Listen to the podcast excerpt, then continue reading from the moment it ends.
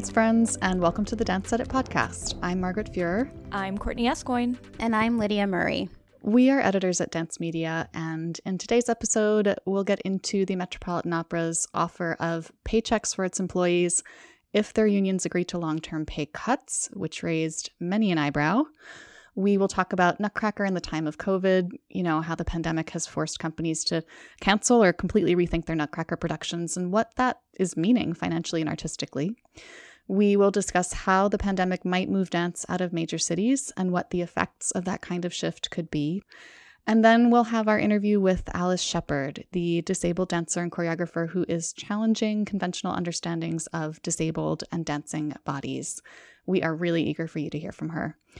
On a related note, before we start the show, we wanted to say that we'll be providing full transcripts of this episode and all future episodes on our website. Accessibility is an integral part of Alice's work, and it's also a part of our mission and values here at Dance Media to make sure that all of our content can be accessed by people of all abilities and disabilities. So from here out, you can find transcripts linked in the episode description and also at thedanceedit.com slash podcast. Now it's time for our weekly dance headline rundown, and we're playing a bit of catch up after a week off from newsy discussions, so we have a lot to talk about. Let's get right into it. Okay, so American Ballet Theatre has canceled its 2021 spring season at the Metropolitan Opera House, which was slated to begin in June, citing the ongoing pandemic and recent surge in cases, which they determined made staging a full slate of indoor performances in New York City unfeasible. The company is working on plans to perform outdoors throughout the US this spring before returning to New York City in the summer. Details on that are still to come. The recent coronavirus surge in Hong Kong has been partially linked to dance clubs where wealthy female students take lessons from young male instructors. Uh, in cheerier news, the New York Dance and Performance Awards, better known as the Bessies, announced this year's nominees. Now, as previously announced, they've decided to forego declaring winners this year out of respect for the artists who were unable to stage their shows due to the pandemic. But each nominee will receive the traditional $500 honorarium and be recognized during a virtual ceremony taking place December 14th.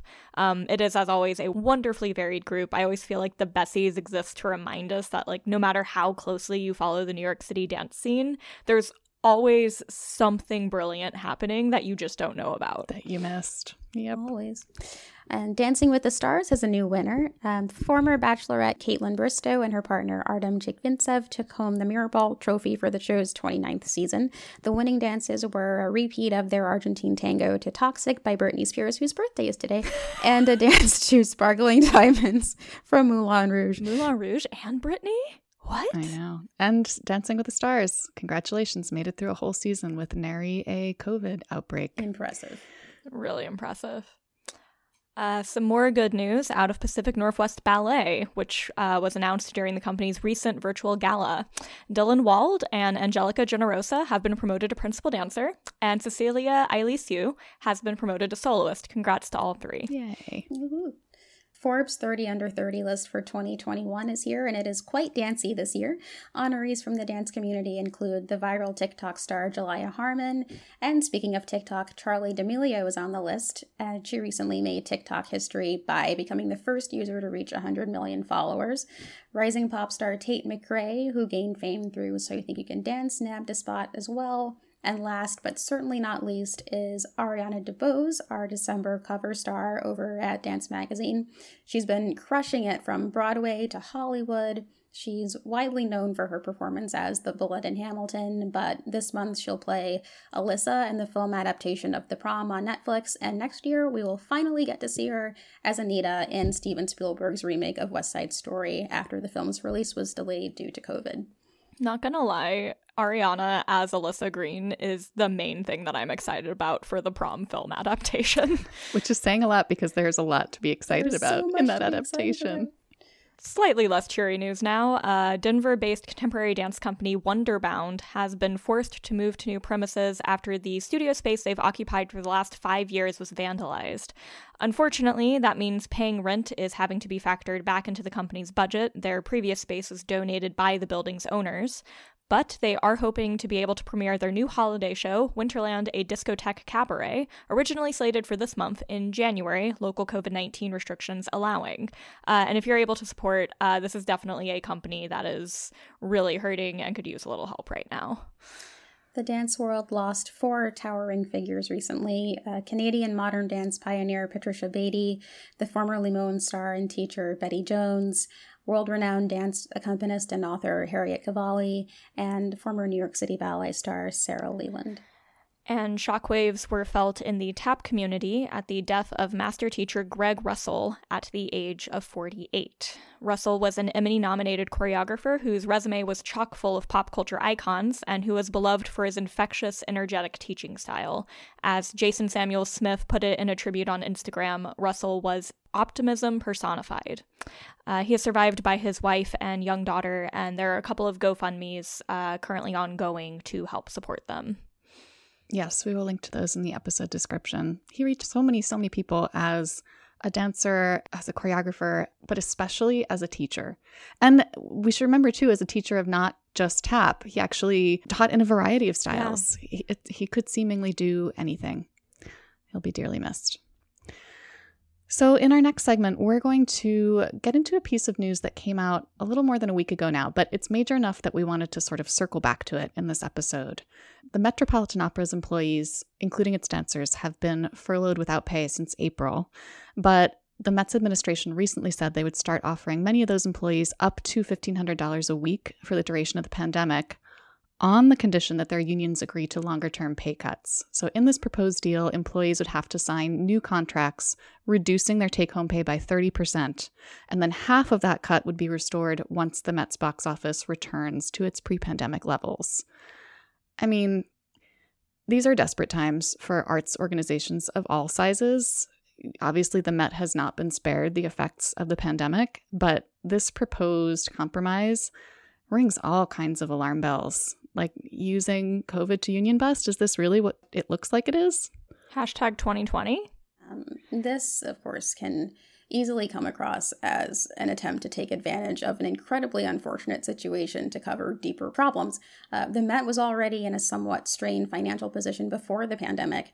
The New York Times reported in November of last year that the opera had run uh, minor deficits for the previous two years and that S&P had found its endowment to be low for an organization of its scope and reduced its outlook from stable to negative. And even before COVID, the Met earned less than a third of its $300 million annual budget through the box office, which made it overly reliant on donors. If the unions accept the proposed deal, the short-term pay for workers would only amount to 70% of their base salaries, and as you said, Margaret, would be capped at $1,500 a week, which is challenging enough. The fact that Met employees are being offered what will amount to a 15% pay cut after the box office returns to pre pandemic levels in exchange for not much more than a livable wage in a highly expensive city in the wake of an economic and public health disaster and after months of furlough sounds extremely questionable to say the least essentially what is being asked to happen is if you want to keep working, you have to bear the burden of this budget shortfall. And saying that to the artists, the artists who are the ones who are making the work that is the whole reason for this organization's existence. That's not cool. And also, I think dancing for operas um, is one of those concert gigs that actually pays really quite well in the dance world because it is unionized. Mm-hmm you know, like I know a lot of dancers who are very much in the experimental scene, but who will take opera gigs when they get them, and that's what pays the bills. So the idea of making like the calculus you have to do to live as a dancer in New York City, making that even more unlivable in the way that this proposal will is really not cool at all. Yeah, it's not a great look. And and as Lydia noted, the idea that even once they are back to pre pandemic box office levels, you're still 15% down from where you started. Eesh. And I think it's, and then I think it's also interesting that again, only a third of their budget comes from box office. Mm-hmm. So, hello, the donors who make up the other two thirds of that. Um, would you like to actually fund the artists? Exactly. Step hello? up to the plate. Yep. So, in our next segment, we're going to talk a little about the Nutcracker, which is not surprising. It's December. This is a dance podcast. But this year, everything Nutcracker is so much more complicated. And Dance Magazine just published two thought provoking COVID nutcracker stories. The first talks in a bigger picture sense about the effects of the pandemic on the whole nutcracker industry, because going without a traditional nutcracker run was essentially unthinkable for most ballet companies previously. So when they were forced to abandon their traditional productions, how did they end up thinking about the unthinkable? And then many companies' COVID nutcracker solutions involve broadcasting footage of a previous year's production. And in the second Dance Magazine piece, um, Phil Chan of Final Bow for Yellowface talks about what those companies can do if that footage includes offensive racial caricatures in the second act. What responsible actions should companies take in that scenario? Yeah, so starting with the first of those two pieces, uh, Dance Magazine took a pretty broad look at what does a year without Nutcracker even mean? Um, so, looking at it from a budgetary standpoint, which, as Mikko Nissinen, the artistic director of Boston Ballet, put it, everything else loses money. According to a Dance USA survey, it brings in, on average, 48% of total performance revenue for a year, or an average of $2.8 million in ticket sales. And that money enables companies to experiment with more cutting edge work. So the long term financial and artistic implications of a nutcrackerless season are dire, as I believe we've discussed on previous episodes. I think it's easy to be jaded about Nutcracker, but it does provide opportunities for um, so many up and coming company members to show their mettle, to step into new roles, to step into featured roles. It allows students who are looking to go professional opportunities to perform alongside them, or even students who aren't looking to go professional to get performing experience. For freelance dancers, it allows them to pad their income in December by doing guesting performances. It's also, sorry to interrupt you, it's also important to the wider community. I mean, Nutcracker yeah. is the way that many people first discover ballet or discover dance entirely, and you don't want to cut off that entry point. Yeah, and then also just looking at what it means to companies and to communities. You know, looking at Ballet West, which does Lou Christensen's Nutcracker, the oldest Nutcracker in America. Talking to Julie Kent at the Washington Ballet, who was actually her American Ballet Theater career started whenever they needed extra people in the corps, and she took time off of high school to go and dance with them when she was 16. It's a really key part of the ballet ecosystem. And so the question has now become what do we do in this year when everything has been turned upside down and traditional nutcrackers are out the window? Yeah, this season companies have been forced to get even more creative than usual about these productions, adopting everything from small, socially distanced performances with dancers who work together in pods to streaming past performances. And on the topic of streaming, I think I can speak for all of us when I say please read Phil's piece. Uh, to sum it up, he suggests dealing with harmful, outdated Nutcracker footage by acknowledging what's problematic about it, as well as the impact of racial caricature, encouraging conversation, demonstrating how you're making positive changes in this area. But I do want to point out this one quote that resonated with me. Showing an outdated Nutcracker without context will give a first impression that our world is backwards and racist and therefore not worthy of further investment. Yeah. One of the reasons that the Nutcracker is the ideal production to introduce the idea of evolving a ballet to keep up with the times, whether that be by eliminating terrible racial stereotypes or by doing a more complete overhaul, the way some of these companies have been forced to do this year since they can't mount traditional productions. The Nutcracker is a great vehicle for that because it's embedded enough in the cultural consciousness to be flexible because of its mainstream appeal, it can absorb changes and updates, and the audience will still kind of come along with you. They'll still understand the core references, the music, and the story and the spirit of the whole thing. And it's also very bits and pieces y. Like, there's so many divertissements, so you can really, like, okay, if this one is the one that's the issue, we can grab that and we can edit that and we can change that and we can evolve it without having to just throw everything out necessarily. Right. Oh, I was trying to come up with a good baby in the bathwater analogy that was nutcracker specific, and I couldn't do it fast enough. don't, don't, throw out the nutcracker. No, I'm not going to try. Um, but by the way, a great resource if you do want to get a better sense of the ways U.S. companies are approaching Nutcracker this year is the Dance Data Project's Nutcracker status updates page. Just a full rundown of what everybody is actually doing. Um, and we'll include a link to that in the episode description. Which, as a news editor, I can tell you, it's changing constantly. Oh, gosh, yeah. So now we want to address another think piece that Dance Magazine published recently. And this one asks whether the pandemic is effectively decentralizing dance, if it's shifting it away from bigger cities. Because a lot of former city dwelling dancers have relocated in the period since theaters shut down, and many of them might not be able to or might not want to return to the major hubs after COVID subsides. So, what would that mean for the dance industry? Like, would decentralization necessarily be a bad thing? Or do smaller cities and towns have the infrastructure and the audience to support dance companies? There's a lot to unpack in this story. Yeah, and I think it's fair to argue that at this point, it's still too soon to really say. Mm-hmm. I don't know that we're going to be able to really properly answer this question did it or did it not for at least another couple of years. And I think the next several months, uh, how the pandemic response goes, how things with vaccines, etc., pan out, how much longer we're in this unknown state, I think that's going to be informing a lot of what ultimately happens. But Looking at this story, it ended up being rather New York City focused. And one of the things that was mentioned in it is that Dance NYC, which is a local service organization, started collecting data on how COVID 19 was impacting the landscape. And some of the respondents to the surveys they were doing uh, volunteered the information about whether or not they were relocating from the city. And in that initial survey back in March, 7% said that they had relocated to stay with family and, quote, escape the virus, and additional respondents stated that they were considering leaving. Um, as is also pointed out in the story, in addition to that, as we all very well know, like dance work largely dried up in the spring here in New York City. Also, a lot of the gigs that dancers use to pay the bills dried up. Catering's mm-hmm. a no go, you know, anything retail industry, all these side hustles also dried up. So the reality is, uh, without some sort of economic intervention, being a dancer in a place like New York City right now is economically unfeasible. And uh, it was pointed out that a lot of dancers might end up changing professions simply because they have to eat.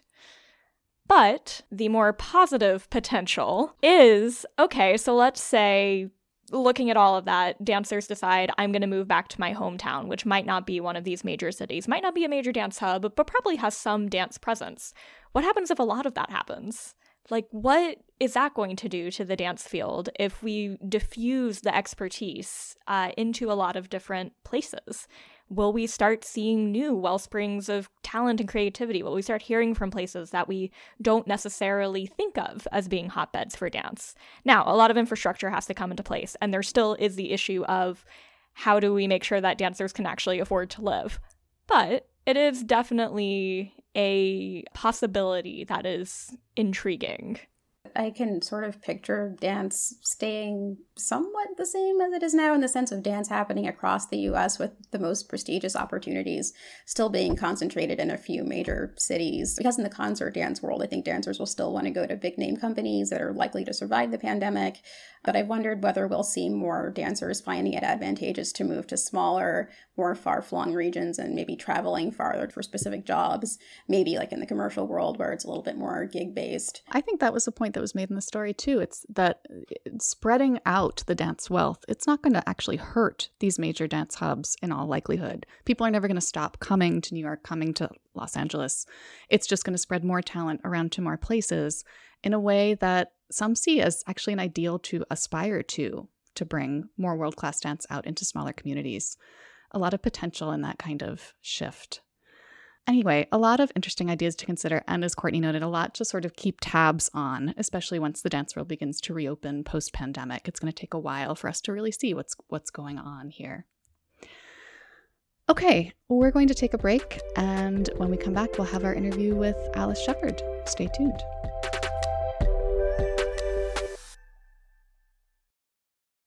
Welcome back, dance friends. Our guest on the podcast today is Alice Sheppard, the disabled dancer and Bessie Award winning choreographer who is a leader in the disability arts community.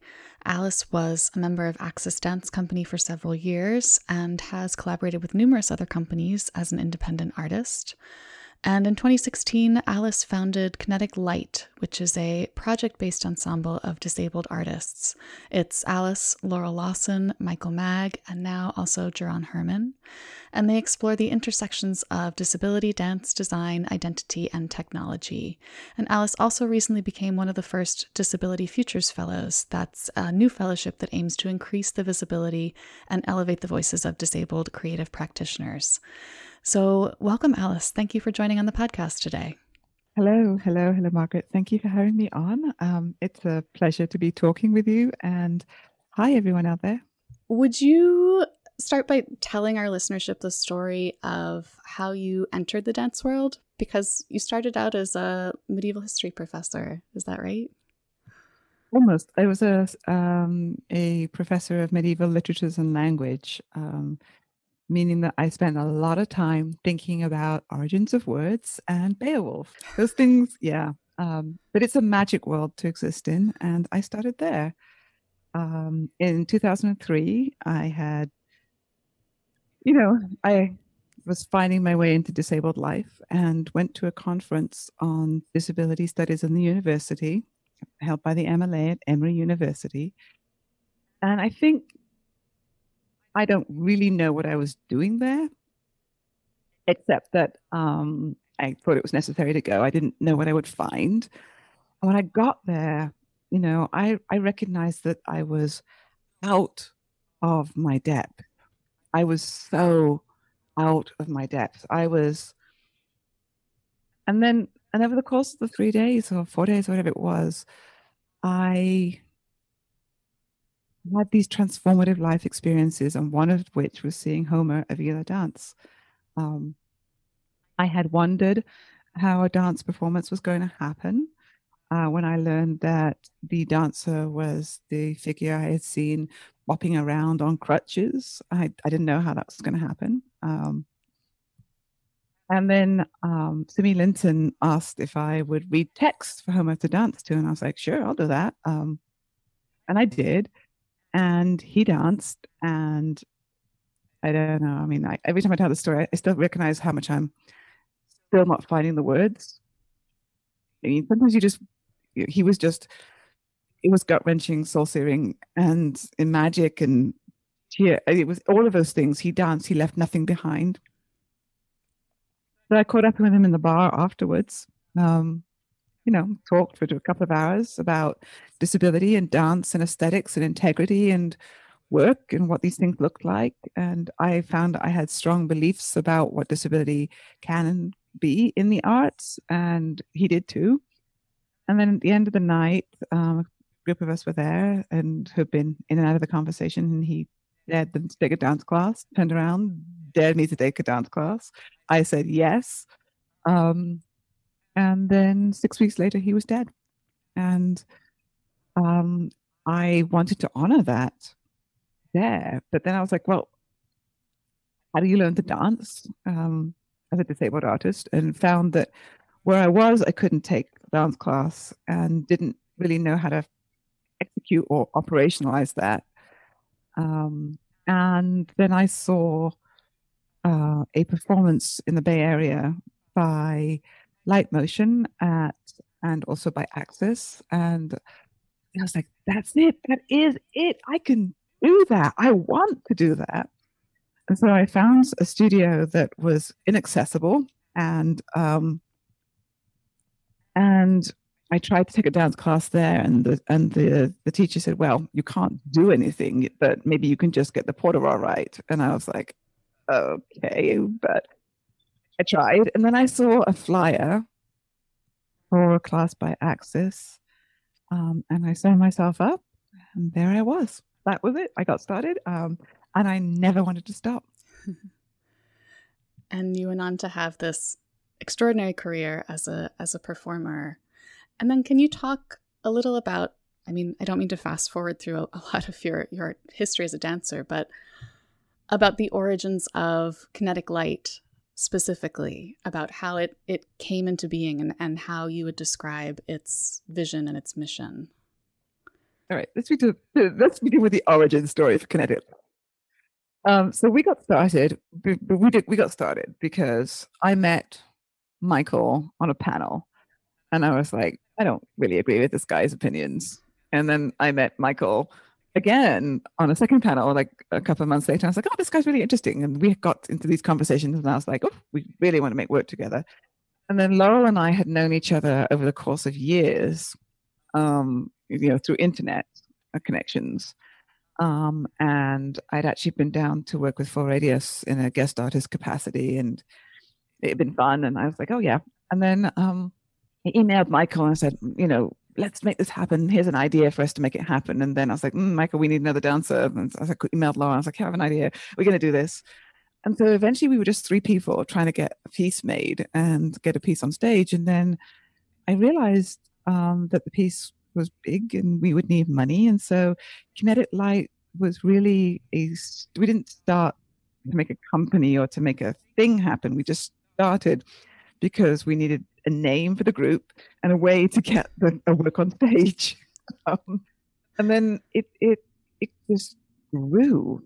Um, over the past three and a half, four years, you know, we've made a ton of work and and in, in some ways a ton of work and, and in other ways not very much work and in other ways uh, an incredible amount of things have happened and yeah we've found ourselves in a place where the company has a, um, a mission um, and a vision for how disability and arts and access go together, where we've built an environment for ourselves to work with, a philosophy of working um, in disability arts, where the work that we have accomplished together is both incredible in itself and also it i look at it and i'm like this is just the beginning we have so much more work to do um yeah we you catching us at a moment of of both looking backwards and forwards in our time together and um, recognizing all of the folks who have got us to this point and dreaming out the future. Speaking of looking to the future, congratulations on the Disability Futures Fellowship. Can you can you talk a little about how this fellowship addresses some of the problems you've seen in the funding landscape? Yeah. Okay. So I think one of the questions is disabled artists have always made work, be it dancers or whatever genre different. We have always made work. That work has not been recognized as fundable. Um, work has not been recognized as fundable. And in the dance world, um, what has the there's been a you know, we have 40 years, depending on how you count, of practice, but it is mainly company practice. So, in addition to company practice, you also want independent artist practice. And the funding funding structures have not recognized that. It has been hard enough for the companies to find home. That that has been a tremendous battle, and without the work that the companies have done, there, there, there wouldn't be an independent artist, a moment for independent artists. At the same time, we cannot fund only companies. The independent artist practice also needs to be there. It's both and. Mm-hmm. And so this this is one of the ways of saying, okay, we have not thought about disabled artists, um, and we have not recognized practice in this way. We've not recognized work in this way, and now we want to attend to this, but the question is how to attend to this. And, you know, that means recognizing, you know, recognizing diversity of practice. It also means recognizing the impact of funding and when funding appears and when it's drawn away, mm-hmm. um, both on the field and on the individuals. It means recognizing the social and political structures by which disabled people live um, in terms of funding not necessarily um, undercutting, removing, rendering ineligible for other kinds of support, uh, critical life support, um, and thinking through like, what? How do you know how do you know what a practice is if for 40 years or more you have not educated yourself in you know in the field like i mean if i were to say to you um, could you name disabled dancers going back 40 years? No and that's a failing on my part that yeah it's it's it's all part of that same system that we need to fix. So this is part of what the disability futures fellowship does is recognize practice that is existing and being, being worked through um, on a number of different ways in a different way and supporting artists um, across a diversity of practices and a di- diversity of ways of making work and you know some some are long-standing practices and some are shorter standing practices i don't like emerging established mid-career kind of labels but you know so the fellowship is recognizing all of that mm. and i believe it is a transformative way to look at disability arts um, which is where i place kinetic light and my own practice mm-hmm. One of the reasons that we are talking right now is that your work Descent has its online premiere. Actually, the day this this episode is premiering, December third. Yeah. Um, can you talk a little bit about that work, how that came to be, and I want to talk especially about its use of the ramp as an aesthetic. This has been part of the political work of Descent and part of the, the political work that, and, and aesthetic work of Kinetic Light. Um, so we are not a physically integrated dance company.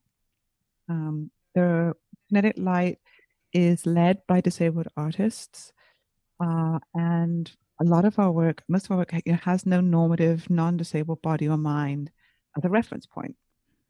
So um, there's a shorthand. We could say forest bias, um, uh, but we could also say that, um, and this is a definition that I am currently tossing around is that disability arts, as I understand it, this is not a field wide definition, this is my personal definition.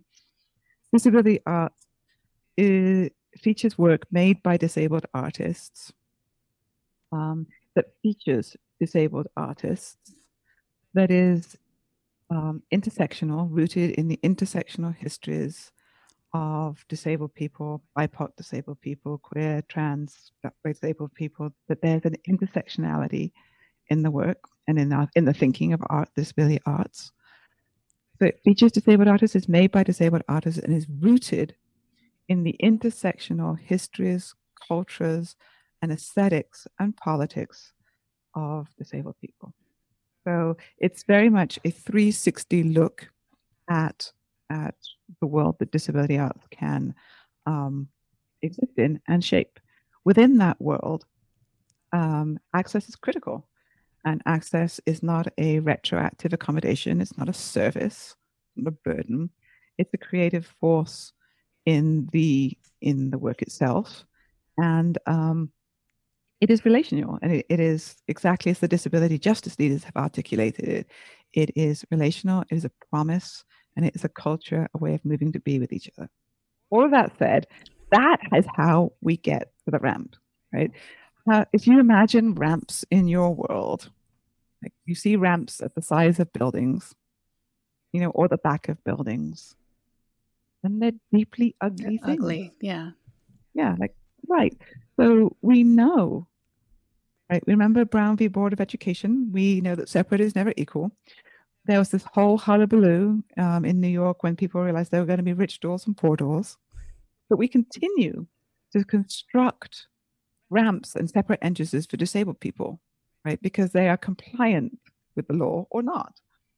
And the thing about it is that, that prior to a ramp becoming an access device, ramps were gorgeous architectural features.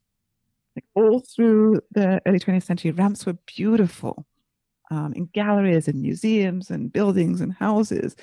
Um, yeah.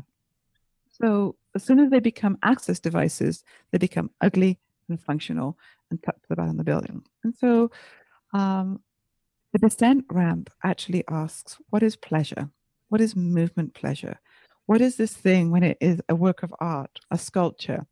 What is this thing when it is not just a slope that gets you into a building, but is a dance partner that generates new movement, that that helps you build a new world, that that pushes the the kinds of expression of, of, from from wheel wheel movement that catches and enhances and deepens wheel potential. That's what the ramp is. Um, and so when Alejandra Ospina saw it in New York, she called it ramp porn. It is sexy. It it is what ramps should be. It is inviting. It is mysterious. It is why why isn't that the case everywhere? Mm-hmm. That's the ramp.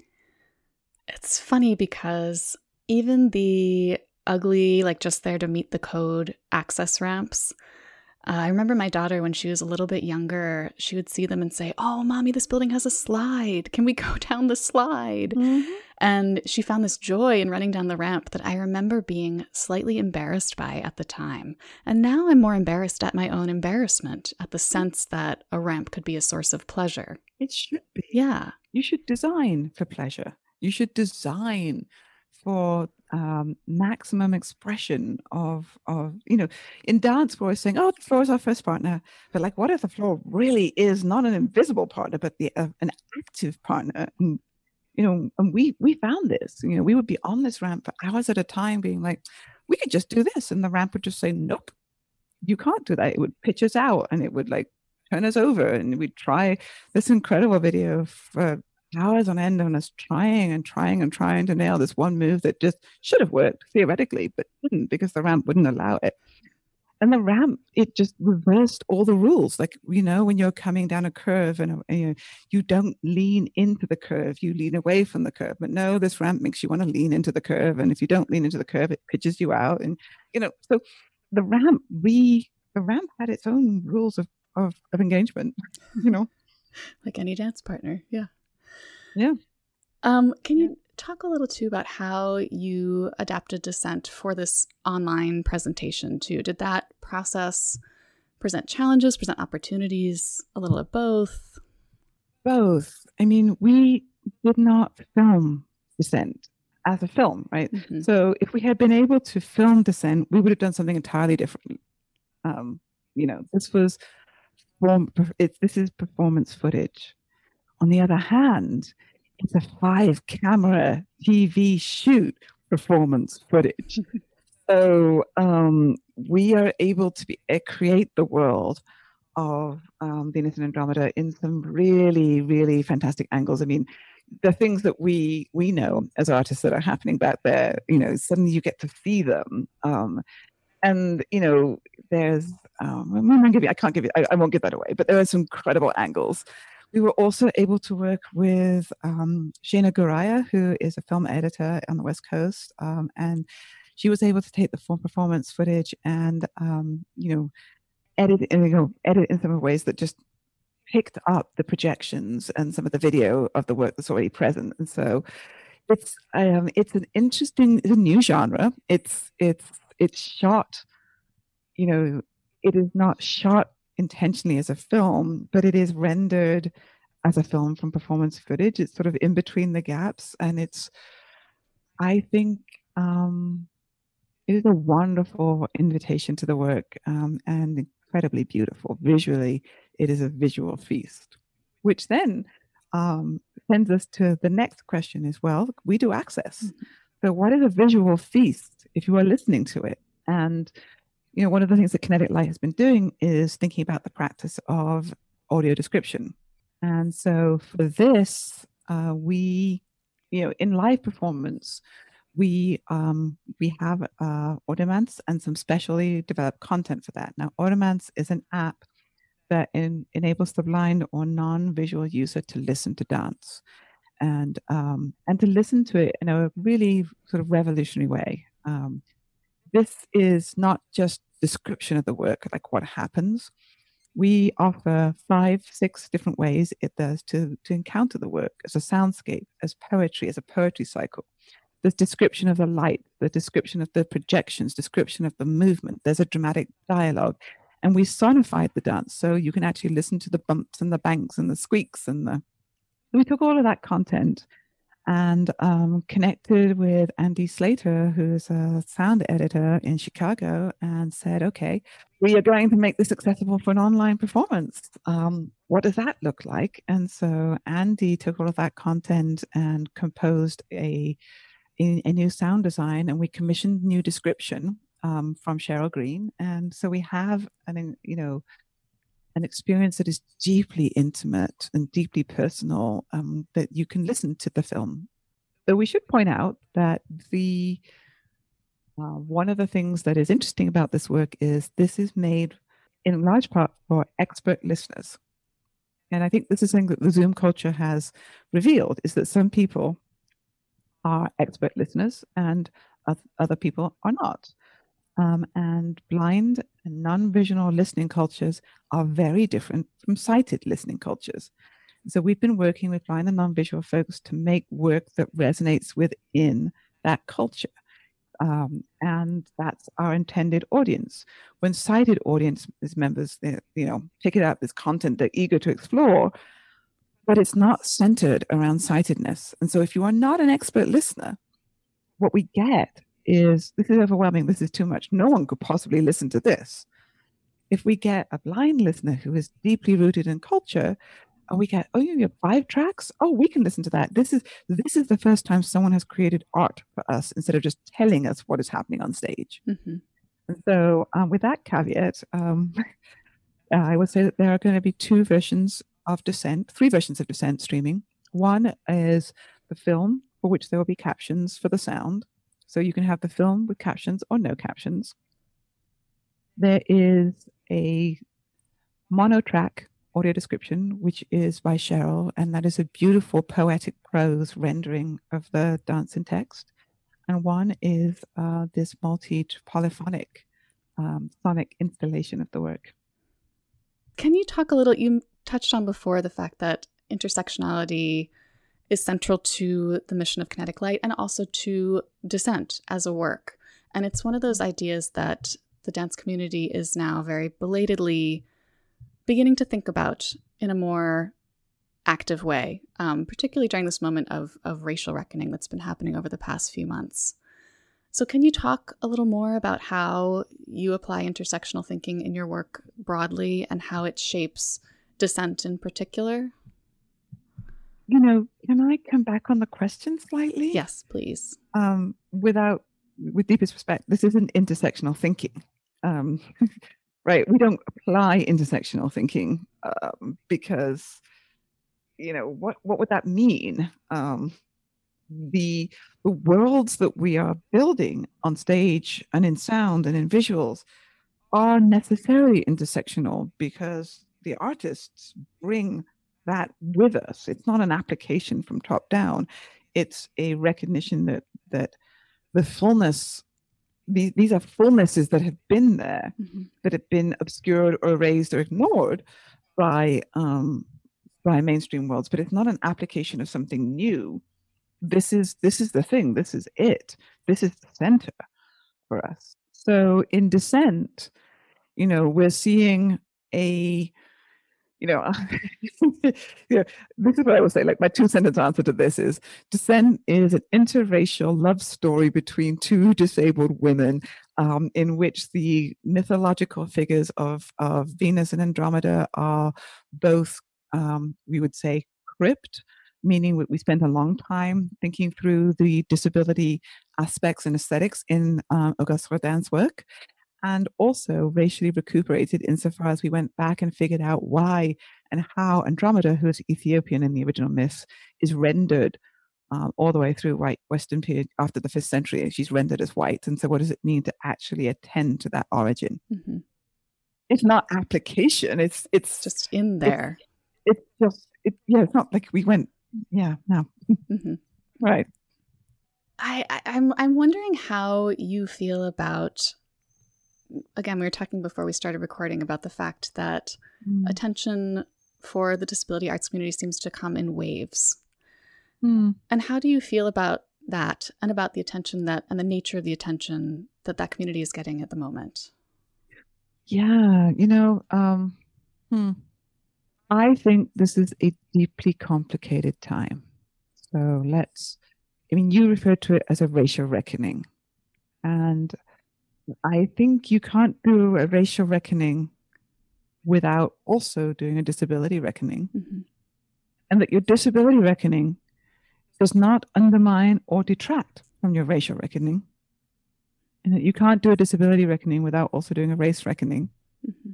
And that your race reckoning does not undertract and cut and detract from your disability reckoning. These things are embedded and necessary together.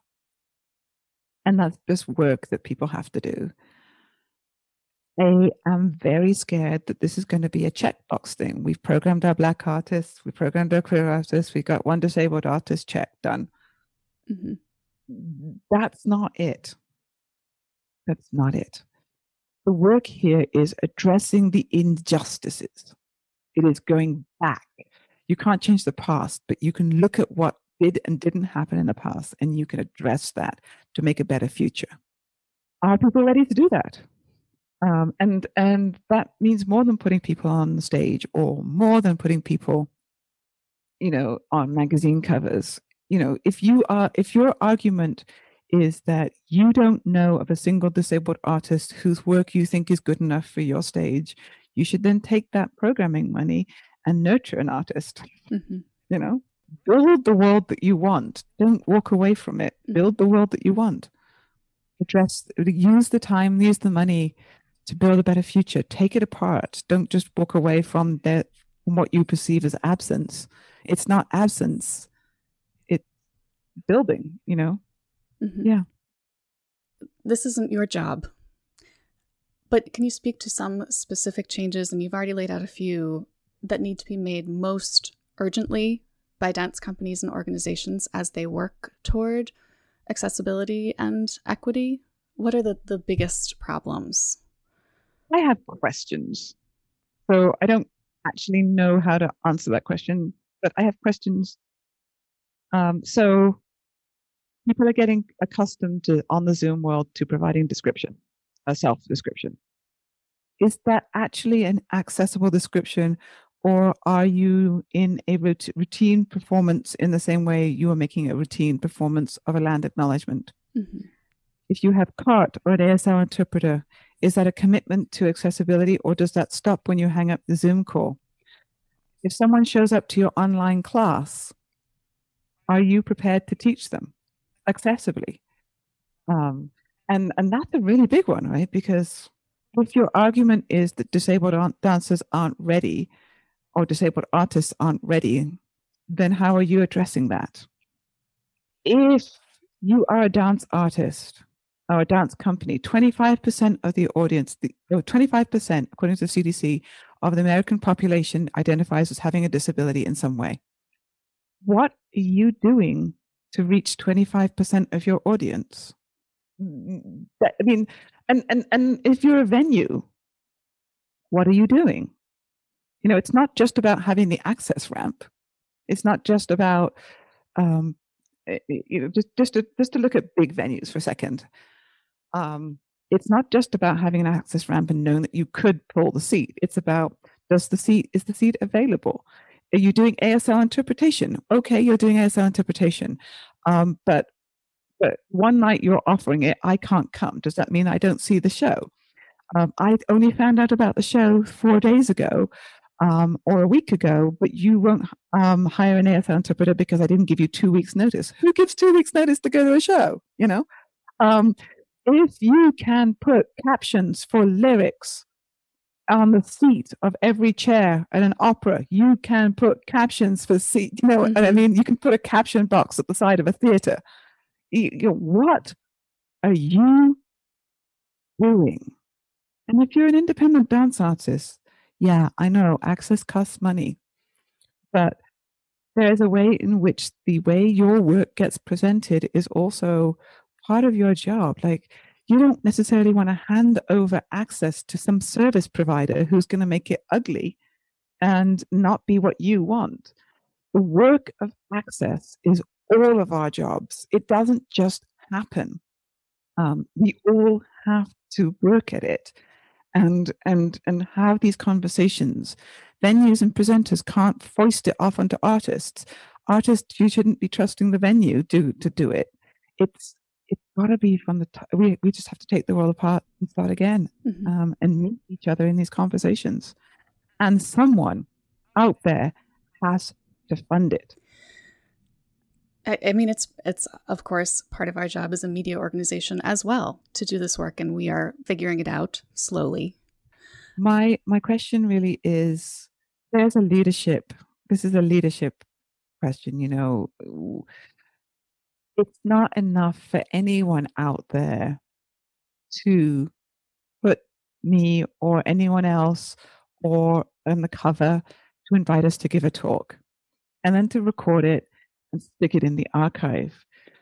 Because who are you talking to? Mm-hmm. Um, you know, as a disabled student on campus comes to the archive and finds that there was a talk given by a disabled artist or a cover or a story or even an image post on Instagram and finds that inaccessible, you know, that's beyond my level of, of uh, that's, yeah. Mm-hmm. So we have come a long way. I think everyone's come a long way. Even before I got to this position, and no, let me just back up this. I'm here right now with you, and I'm able to say these things to you. But before all of that happened, you know, access was a thing, and people were doing. Some people were doing it, and they have not been recognized, and other people were not doing it, and they haven't been um, brought into the fold or called out for it. I happen to be here in this moment with you, not as an access leader or revealing this new thing, but to point out an injustice that has been true since the beginning of the internet, um, since the beginning of dance writing and, and stories. You know, since the beginning, access has been an issue. It is only now that we're paying attention to it, and and the the injustice, you know, the injustice has needs rectifying.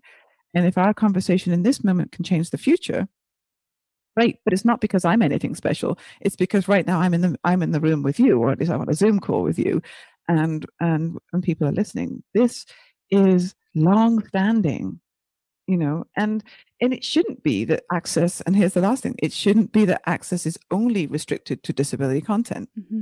I mean, I imagine a world in which someone decides for me, okay, um, the only content that we're going to, the media that we're going to make accessible to you is the content that we think is relevant to you. Oh, you're disabled you could you're only interested in this kind of content mm. great we'll make the disability relevant content. You know like what kind of discriminatory nonsense is that?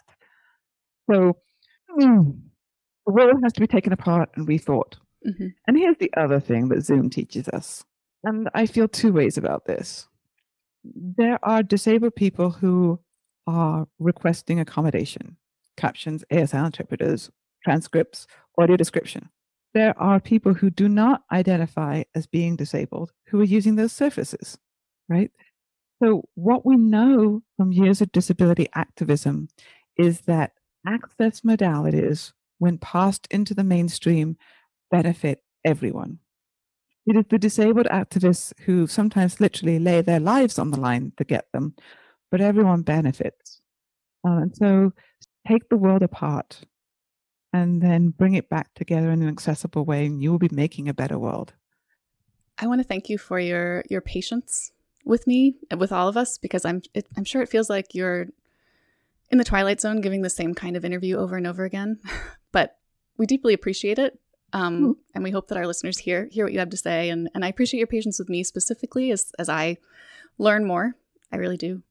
Not at all. I mean these are you know these are issues that are long-standing and it's not about me at all um, you know? Well thank you thank you again for sharing with us. And please go see kinetic lights descent. It's premiering online tonight 8 p.m it is presented by the walker art center and northrop the university of minnesota. Um, the performance will be available through december 5th is that right? I have that right? Yeah. Tonight is uh, live and then the, it will be available uh, throughout um, those times from the 3rd to the 5th. Definitely want to uh, give you a heads up about Kinetic Lights offerings in Access. Um, we are beginning a new initiative, series of workshops called ALLways uh, for Access Always in all the possible ways. And in this, Laurel Lawson will be teaching you to do what we do and um, getting everyone set and prepared to make their work accessible. Join us. Yes, we'll be sure to include a link for that and also links for descent information and tickets in the episode description. Thank you so much, Alice. I really, truly appreciate it. Thank you, Margaret, for this wild ride of a conversation. and thank you, everyone, for listening. The wild rides are always the best rides. it's not often that a 40 minute interview transforms one's worldview, but that conversation was truly transformative for me, and I hope for everyone listening too. Um, in addition to watching Descent and participating in the ALLways workshop, please make sure to visit Alice's website, alicesheppard.com, and the Kinetic Light website, which is kineticlight.org. And if you're wondering about accessibility in a social media context, the Kinetic Light social accounts are great models and also great follows. They're at Kinetic Light Dance on Instagram and then facebook.com slash kinetic light. All right. Thanks everyone for joining us. We will be back next week for more discussion of the news that's moving the dance world. Keep learning, keep advocating, and keep dancing. Mind how you go, friends. See you next week.